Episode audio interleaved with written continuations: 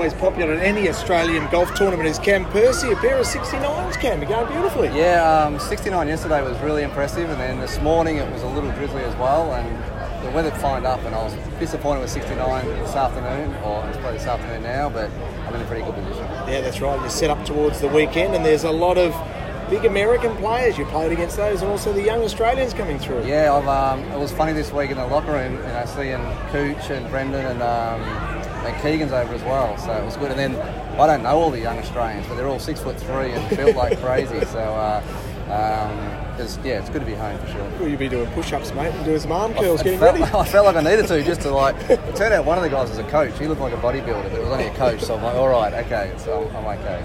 This is the perfect end towards your year. Describe the highs and lows of golf for Cam Percy. Oh, just um, just play. I played great all year. I just terrible putting. I think I was 190th in putting, which isn't good in the in the PGA Tour when you're trying to keep your job. So I lost my job, but this is the first time back in Australia for three or four years, I think.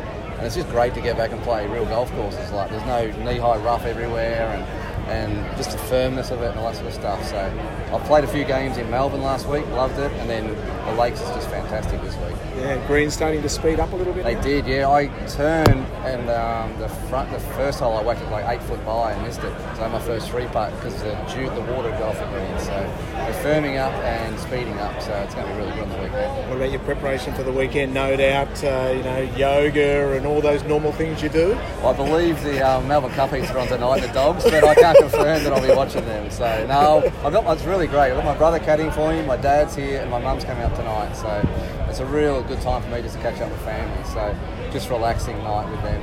Well, family affair, mate. Good luck for the weekend. No worries. Thanks, Richard.